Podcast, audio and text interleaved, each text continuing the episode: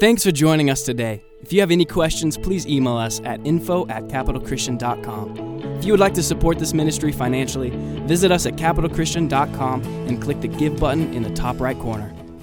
You guys are amazing. Um, I, I want to talk today about uh, how God speaks to us. I just have a few minutes, which means a few hours. Preachers lie.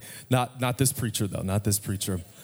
Um, but I, am going to go straight. Actually, not going to go straight to Acts 2, but if, if you brought your Bibles, turn to Acts 2. I'm going to read a few verses out of, of Acts 2 and the day of Pentecost. Is it Pentecost Sunday today? I think it is Pentecost Sunday today. So we're going to talk a little bit about Pentecost. Uh, how many of you have been here over the last few weeks? Okay, you've been here over the last few weeks. So we've been talking about the Holy Spirit. Uh, today, I want to talk about um, God speaking to us and God speaking through us. Uh, a couple weeks ago, I sat my, um, my kids down. How many of you parents here today, uh, you have like your nightly routine? And uh, one of our nightly routines is I like to take, take about an hour uh, pretty much every night, not every night, but pretty much every night. And I like to read the Bible to my kids and, and like to define fancy theological words, and the kids love it. Who are we kidding? I love it, you know. And, uh, and then we, you know, we have memory verse, recitation, all that kind of good stuff. And then the last few weeks, I just, I, I want to be careful. I don't want to give lip service to God speaking to us and actually not practicing hearing God's voice. And uh, I think there is kind of this low grade, I don't know what you call it, not spirituality, but this low grade skepticism within the church. Like people come to church and they feel like God speaks to them at church, but Monday through Saturday, God's voice is non existent. And uh, so I, I want, really wanted to teach my kids not just some like some abstract theology. I wanted to teach them how to hear God's voice. So a couple weeks ago, we started like this new routine at the end of reading the Bible and going through memory verses and defining fancy theological words that we would uh, shut our eyes, we would be still, and we would practice listening to the Holy Spirit. So that took about 15 minutes to get them to stay still. But once they um, once they got to that point, they closed their eyes, and uh, this would have happened about two weeks ago. In one particular instance, and uh, they for about a minute they closed their eyes, they waited on the Holy Spirit, and then at the end, Quincy looked up to me and goes, "Hey, Dad, I just." I felt like the Holy Spirit told me that I'm the best kid in the world. You know, but I, it, hey, and it was somewhat right. You know, I, I, God thinks we're all the best in the world. Can he get an amen to that? His interpretation was a little bit narcissistic, so we're working on that part with him. Uh, and then we moved to my, my little precious girl, Whitney. And she, uh, she goes, Dad, Daddy, I, I just felt like um, the Holy Spirit told me that I'm a really good girl. And I'm like, yes, um, yes, Whit, that's absolutely right. And uh, I was just so proud of my kids. You know, they really are serious about hearing, hearing the voice of God. How many of you believe that God speaks today? Uh, we believe the Holy Spirit speaks to us. And so uh, we get to Wesley. Wesley has, he's up on this top bunk and he has this like wry smile. So I know he's, he's a jokester. And he looks down to me. He says, Dad, Jesus spoke to me. And he asked me a question. And the question was, why do you guys like the Dallas Cowboys so much? And I actually think that was the Holy Spirit. And uh, how many think that God has a sense of humor? Uh, I, I, I'm doing that. I'm still doing this every night. I want my kids to practice hearing the voice of God. I don't, I don't want to embrace, this might be too strong of a word, but collude with this low grade skepticism about God's activity in our life. Uh, we've been talking about this for um, some time now. We, we have basically a deistic worldview, meaning that God only does something on Sunday and speaks to us on Sunday, and then we just kind of have to survive. We just kind of have to grit our teeth Monday, Tuesday, Wednesday, Thursday, Friday, uh, and Saturday. And somehow during the week, the market forces, laissez faire economics, whatever the powers to be, forces out there kind of rule the world. And as Christians, we don't believe that. We believe that God is intimately involved, not just on Sundays, but He's intimately involved in our lives Monday, Tuesday, Wednesday, Thursday, Friday, Saturday, Sunday, then the next Monday, Tuesday, Wednesday, Thursday, Friday, Saturday, Sunday. Come on, Monday, Tuesday. And God is at work in our lives and He speaks to us. And I think this is important because we, we, we've grown up in this Western uh, milieu where Charles Taylor, have you heard of him? He's a famous sociologist. Uh, he came up with this seminal book called uh, Secular Age. And in it, he talks about reductive materialism. And he basically says that as Americans or people who live in the West, they start from an assumption that this world is empty it's uh, meaningless, it's, it's a void, right? And he goes on, in, in his words, he says, Americans, or people who live in the West, are haunted by transcendence in the secular age. Uh, we, we basically don't believe that there's a God. We're not talking about Christians, but just in general, our society doesn't believe in the existence of God, but we wish there was a God. In fact, there was one scholar who got up, he was a famous atheist, in his commencement speech, and uh, he began by saying, I do not believe in God, but I sure miss him. I miss him. I sure wish that there was a God. In fact, one New Testament scholar, he wrote, and this is more descriptive, not prescriptive, but he kind of wrote about the, um, the life of many Christians and their experience. Is it's not, and this is kind of a paraphrase, it's not that we come to church because we want the presence of God, and sure, we want the presence of God, but the reason why people are driven into church is because Monday, Tuesday, Wednesday, Thursday, Friday, Saturday fill his absence. And it's the absence, quote unquote, uh, that describes uh, the life of many Christians, and it drives, it's the impetus that brings people to church. But that's not the life that should give shape to following Jesus. And uh, we believe that God has a voice. And we believe that God speaks to us, and we believe that God is intimately at work in our life. Let me just say this really quick. In Genesis chapter one, uh, we have this kind of this view. It's, it's poetry, and in the ancient Near East, we have uh, some uh, f- fascinating language. Find in Genesis chapter one, verse one. I just want to read this really quick. It says, "In the beginning, God." Everyone say God. In the beginning, God created the heavens and the earth. The earth was without form and void. It was shapeless. It's ex nihilo, right? There's nothingness. There's no meaning. It's formless. It's chaotic. It feels like the Washington Redskins' soul. Okay, anyways, let's go on. Uh, but it was without form and void, and darkness was over the face of the deep, and the Spirit of God was hovering or fluttering. One Aramaic translation, Aramaic Targum, uh, has the picture of the Holy Spirit hovering over the dark, formless, shapeless, chaotic waters. And then in verse 3, it says, And God not thought, but God said, Let there be light. I want you to I want you to see the relationship between the cosmos, the shaping of the cosmos, and the building of the planets and um, uh, the material world and time and space with God not thinking it into existence, but God speaking it into existence. Let me just say this really quick. God is not like some formless, shapeless, like disembodied blob that flutters out in the cosmos somewhere. Unfortunately, many people relate. They don't think it consciously about God, but they their lives kind of reflect that God is somehow some distant blob that has been devoiced. Yet, what we see in Genesis is that the relationship between the cosmos and people and animals and God Himself is shaped by God's voice and His speaking. So He speaks, and then you have water. He speaks, you have luscious plants. You speak, you, He speaks, and you have seeds, and all the vegetarians said amen to that. He speaks and you have life. You speaks and there's constellations and he begins to speak vocation and meaning. He defines what it means to be human. God is a speaker. So we come to Numbers chapter 11. Numbers chapter 11, uh, we have this fascinating passage, and uh, it's about um, the glory of God coming down. And some of you are probably familiar with this. But the glory of God comes down. Uh, this is Moses and the people. They're in the wilderness and they've been complaining sometimes. So God's glory descends and uh, God takes the spirit that was on Moses and puts it on 70 elders. Uh, there were two that were missing from this group of 70. They were in their tents, and the Spirit of God also came on them. And the text reads that they began to prophesy they begin to speak the word of God. And so Joshua's assistant, uh, he sees this, he's a little bit concerned. The text reads that he's filled with like jealousy. And so he runs to Joshua and says, Hey, there's some homeboys, right? They're down the street and they're prophesying, they're speaking God's word. We need to shut this down. And so Joshua gets a little bit concerned. So he goes to Moses, and Moses um, looks to Joshua, and Joshua's concerned. He says, Moses, we need to, we need to stop what, what, what's going on here. The Spirit of God should only be on you. And Moses, in verse 29 of chapter 11 in the book of Numbers, goes, I wish all my people were prophets.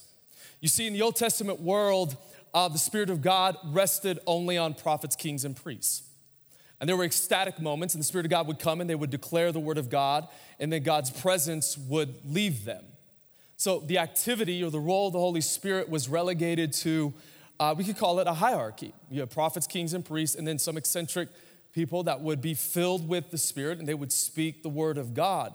Well, we come to Acts chapter 2, and uh, we see on the day of Pentecost that something changes to the space time world. Something changes uh, or something happens to creation itself. The day of Pentecost, the Holy Spirit is poured out, and the 120 people in the upper room are what? They're baptized. Everyone say baptized.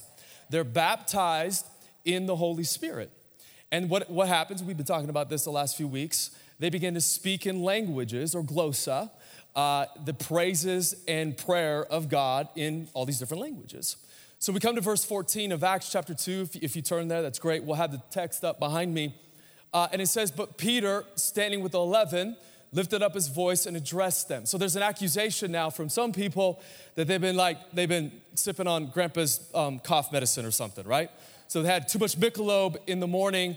And so Peter, filled with the Holy Spirit, um, has this apologetic sermon. And this is what he says Men of Judea and all who dwell in Jerusalem, let this be known to you and give ear to my words.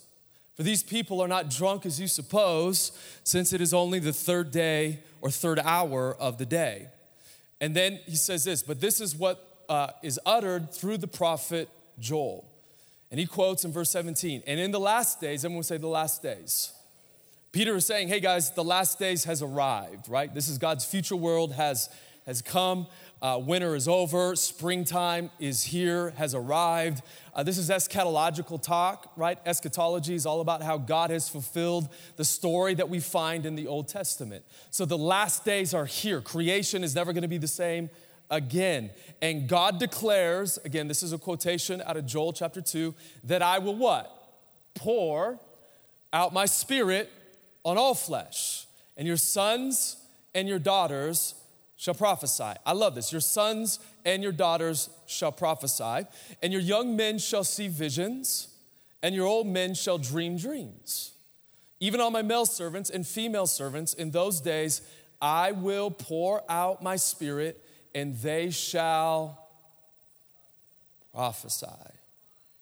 And I will show wonders in, in the heavens above, and signs on the earth below blood and fire and vapor of smoke. The sun shall be turned to darkness and the moon to blood before the day of the Lord comes in the great and magnificent day. And we'll end here in verse 21. And he says, And it shall come to pass that everyone who calls upon the name of the Lord shall be saved.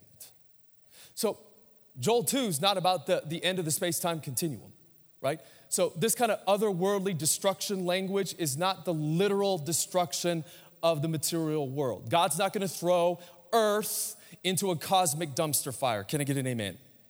That would be a defeat. No, God is going to heal it. So, this like destruction of the space time continuum rhetoric is all about how God will judge and bring justice to planet Earth or to creation itself. Number one. Number two, what we find is that the Spirit of God is poured out not just on a few apostles and disciples, but the Spirit of God is poured out on everyone. So, the language, and this is for a lack of a better term, because there's a lot of baggage with this term, so just go with me. The Spirit of God is democratized to everybody. In other words, there's not a hierarchy where God's Spirit is available to maybe a prophet, a priest, and a king, or someone who has a right family background, or someone that's a part of the priestly kinship group, or whatever. No, anybody who calls on the name of the Lord, the Spirit of God is available to them. And the language that is used to give shape to these early Christians' life is they were baptized in the Holy Spirit. In other words, uh, the Holy Spirit was poured out into their lives. I love this Greek word. We, we mentioned this a couple weeks ago. Baptizo is the Greek word for baptized. And in the ancient Near East, it's associated with a ship being submerged in the shadowy depths.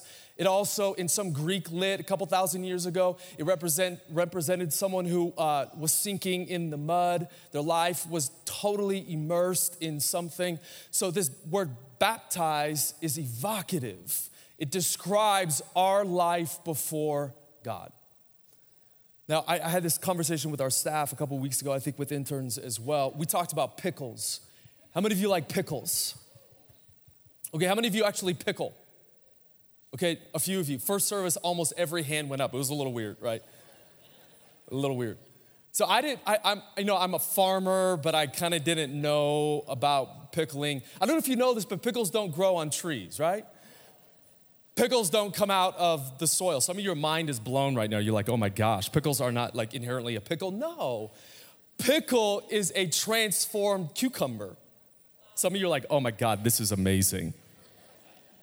So what do they do? Like if you pickle, you, you, you take vinegar. Some of you, I think you take you take sugar, you take some garlic, you take some acid. I don't even know what acid is. Not like real acid, but like, anyways. And you, you put it, you create this con- concoction. You take a cucumber and you submerge it in the vinegar. And over time, I don't know how long it takes to pickle a cucumber, but over time that cucumber turns into a pickle because that cucumber was submerged in the vinegar. This, it's, it's, it's a poor analogy, but it does at least give you a picture of our life before God. You make a decision, you call in the name of the Lord. You believe that Jesus is Christ or the Messiah and Lord, which is Kyrios K Christos. He is King and Lord over the universe. When you make that decision, as Joel talked about it, as Tracy talked about it, that Jesus your sovereignty is global. It's not only global, it's cosmic. It's not only cosmic, but you are the King of Kings and the Lord of Lords, and you are Lord over my life. When you make the decision and you repent, you turn away from dehumanized styles of behavior and habits that lead you away from God Himself. And in baptism, in baptism, you publicly identify with the way of Jesus. In other words, your life in baptism is marked out by the power of God. In baptism, and as a Christian, when you call on the name of the Lord, the Spirit of God is poured out on your life. You are then submerged in the life and the power and the love and the grace of God Himself. Now, you don't have to feel this. You don't have to just think about this to get into this. This is what defines what it means to be a Christian submerged, baptized. This is your starting point. You are baptized in the Spirit of God. This is why Martin Luther said over and over to himself, I mention this all the time, he coined the Latin phrase, baptizatus, what? Baptizatus sum, I am baptized. That's our starting point, not scarcity, not our feels, not what we're going through, not our hardships. Our starting point, our beginning place is that we are submerged in the life of God, in His presence and in His power. Can I get an amen, church? So we have this, I, love this provocative uh, text in 1 Corinthians 12, verses 12 and 13. It describes our life before God. Paul writes, For just as the body is one and has many members, and all the members of the body, though many are one body, so it is with Christ. And he continues, For in one spirit, everyone say one spirit, we were all baptized into one body, Jews or Greeks, slaves or free, and all were made to drink of one spirit. You were made to imbibe of one spirit. I love how evocative that is, right? I love jo- Joel, I love that. Hammock on a warm summer day drinking some nice, cool pink, I like to add pink lemonade. Right, that doesn't mean we don't go through problems. It doesn't mean we don't have struggles. It doesn't mean we, uh, we, we live perfect lives. It doesn't mean that we're not going to have imperfections in our life. It just means that baptism is our starting point. We drink of the Spirit. We go to Joel 2, as we mentioned it before. Peter gets up And he talks about, hey, and I love this. He goes, the Spirit of God is available now to all people. There's no gender distinction. And all the men said amen, and all the women said amen. Doesn't matter if you're a male or female, God's Spirit is available to you. There's no classism. I love this. There's no like rich or poor because it says that the Spirit of God will fall on your female and male servants. So whether you come from the wrong side of the track, whether you got the right family or not, whether people called you blessed or not blessed, whether you're an outsider or an insider, that's all re- irrelevant. Everything is level at the foot of the cross and in the waters of baptism. Jesus Christ is Lord. There's not like 35,000 different families defined by different ethnicities. We have one family that's beautifully diverse, that's now subsumed in the one God who is transforming creation. And I wish we were in a charismatic church this morning and I get at least one amen. This is good news. So you could be tall and short and skinny and whatever, right? You can have money, not money. You can, you can have the right clothes, not the right clothes. It doesn't matter. Everything is leveled the foot of the cross and at the waters of baptism. And the Spirit of God is available to all people. Also, this is a rejection of ageism. It says that your old men and young men will dream dreams and visions. But what's the defining thing? What's the defining thing that sets the people of God apart or marks them? It's that they, uh, you're gonna love this, they're gonna prophesy. They prophesy. Let, let me just say this real quick. I, I think I have to demystify uh, the, the stereotype of prophecy. When we think of prophecy, we think of like some eccentric person getting up, speaking in like old English, right? Not only old English, uh, maybe if you're a millennial, you, you, maybe you think of, of goat yoga, right? You think of something really weird, and you think of prophecy associated with just some weird thing, like mountain man, eccentric stuff, yoga, whatever, goat yoga, right? Anyways, first service got that. Um, but many people think weird thoughts about prophecy. Like we gotta like change our voice, we gotta chant, we gotta do weird stuff, and that's not what prophecy is all about. Hey man, if you're weird, that's not the Spirit of God. You're just weird. Right? I just, I just, I feel like I have like a pastoral responsibility or an ultimatum to, to challenge weird people who want to call weirdness the Holy Spirit. Right? So we're not going to play that game in the church. Now, I believe God can go beyond the status quo, and I think we need to be okay with God disrupting our services like this morning. I thought that was a beautiful reminder that God is sovereign. Amen. But prophecy, I'm going to define it really quick, and this is how God speaks to us, because essentially the message today is how God speaks to us. I want to talk about the definition of prophecy. It's not some chanting, it's not some weird ecstatic moment that happens to you. It's simply God speaking to you and through you to other people. It's God speaking to you in a moment, speaking to you and speaking through you to other people. And prophecy is meant to mark out God's people. It's a sign that new creation is here. Now, I don't want to give lip service to God speaking to us. I, I, I really want to hear God speak. I really want to partner with what God is doing in our city and in our church by opening my heart to Him and hearing His voice. And Paul thinks the same way. He says in 1 Corinthians 14, 1 through 5, he says, Pursue love. How many of you think love is good? Okay. He says, Pursue love and earnestly. This is a soft command. Earnestly the word earnestly in, in the original language simply means to boil over. So you need to have like a, a deep desire for this. So if you're serious about love, here's a soft command man, boil over with a desire for the spiritual gifts. Now, spiritual gifts is a bad translation. A better translation from one pastor uh, is spirituals. I think that's all right. I like another translation from another scholar who says we need to take spiritual gifts and uh, translate that as the stuff of the stuff that the Spirit of God does. The stuff that the Spirit of God does. We talked about this a couple weeks ago. Spiritual gifts implies that there's a hierarchy in the kingdom of God. Some have the prophetic gift and some don't. Well, Paul doesn't believe that. Paul believes that the stuff that the Spirit of God does is available to everyone. You don't have to be an Episcopal bishop to have the Spirit of God speaking through you. You don't have to be Billy Graham. You don't have to be Mother Teresa. You don't have to be Pastor Ken. You don't have to be my wife, right? Kelly. And how many of you love Kelly? She's amazing. She's a Spitfire, right?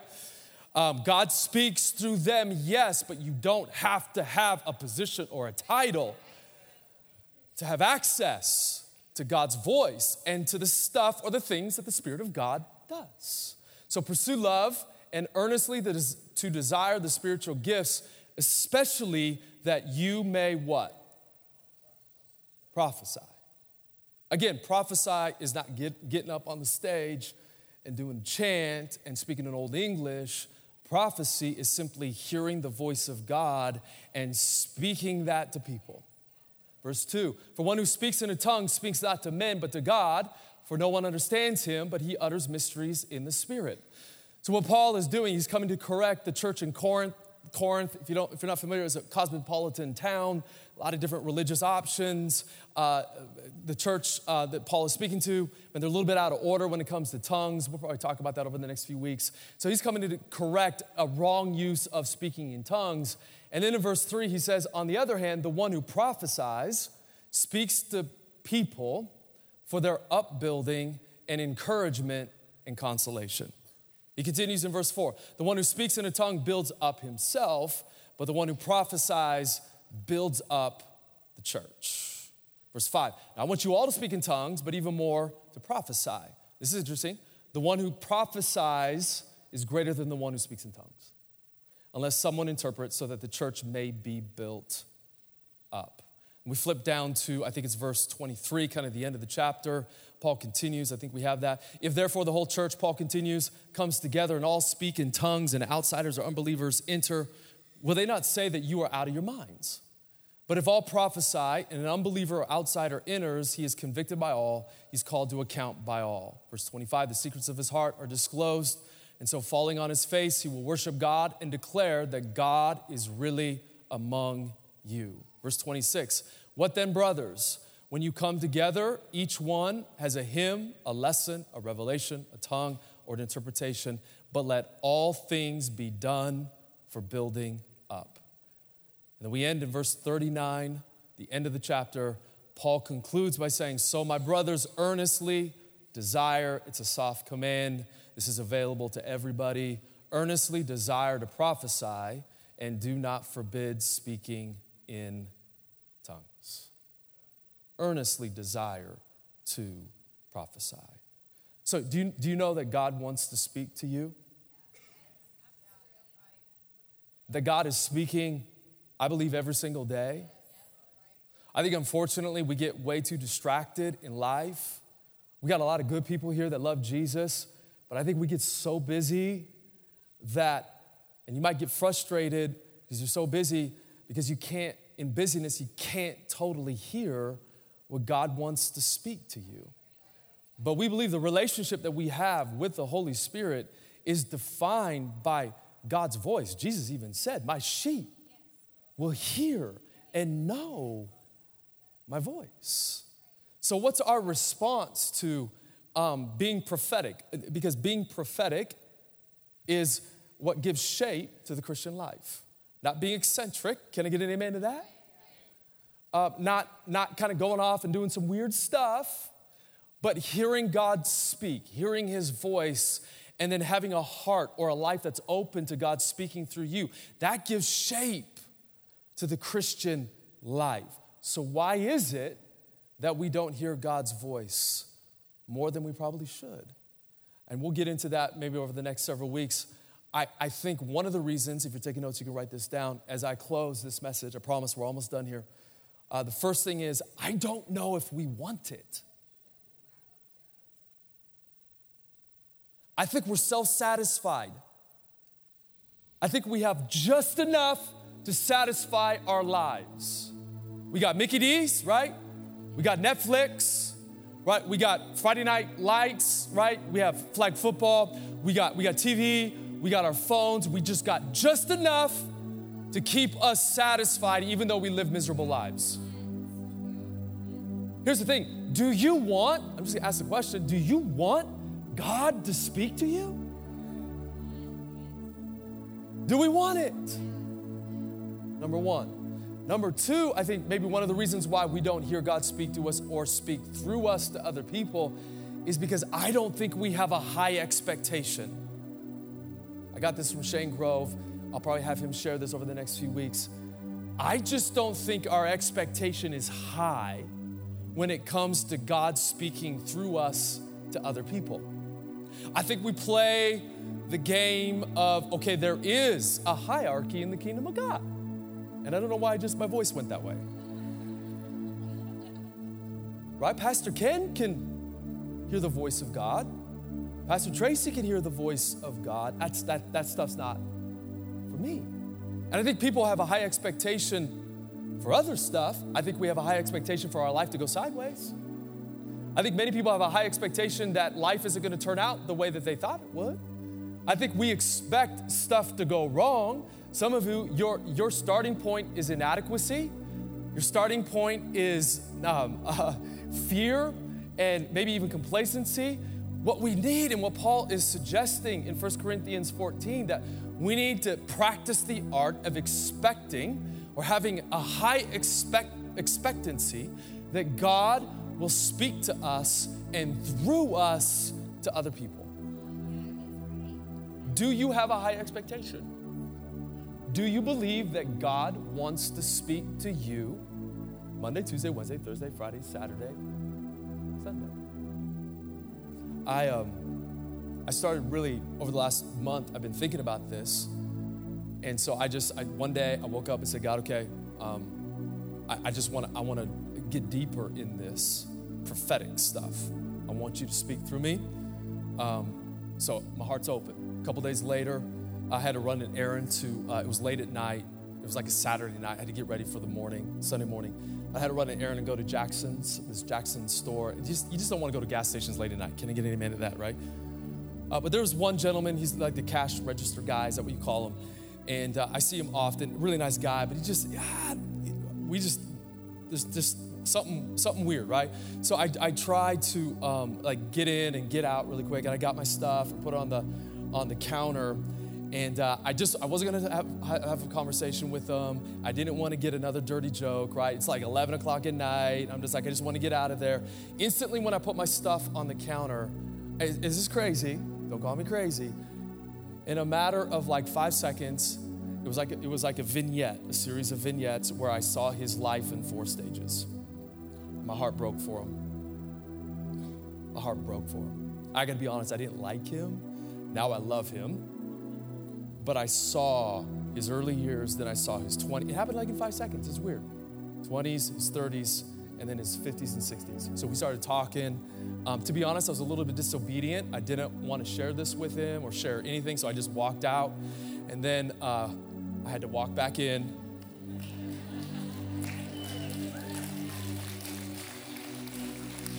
we started talking about this. It, it's amazing how um, God, if your heart is open, God, God will use you. So, do you have a high expectation? Do you want this? Do you have a high expectation? How, how do you develop um, uh, this sensitivity to the voice of God? Uh, well, as I mentioned, you got to want it, you have a high expectation, and you also have to know God's word. I recommend that you be in God's word every day, as much as possible. The more you know God's word, we have a high view of Scripture. We believe that God's voice does not contradict His word. But if you want to know God's voice, you got to know God's word. And if you want to develop more sensitivity or enlarge your heart to the voice of God, um, I, practice this. After you get in God's word, practice noticing what's going on in your head. In other words, uh, one pastor said this, I love this. We, we every single day hear God's voice, we just don't recognize it. Some of you don't realize that God's talking to you and you hear it, but you think that's something else. The way you recognize God's voice is you got to be in God's word.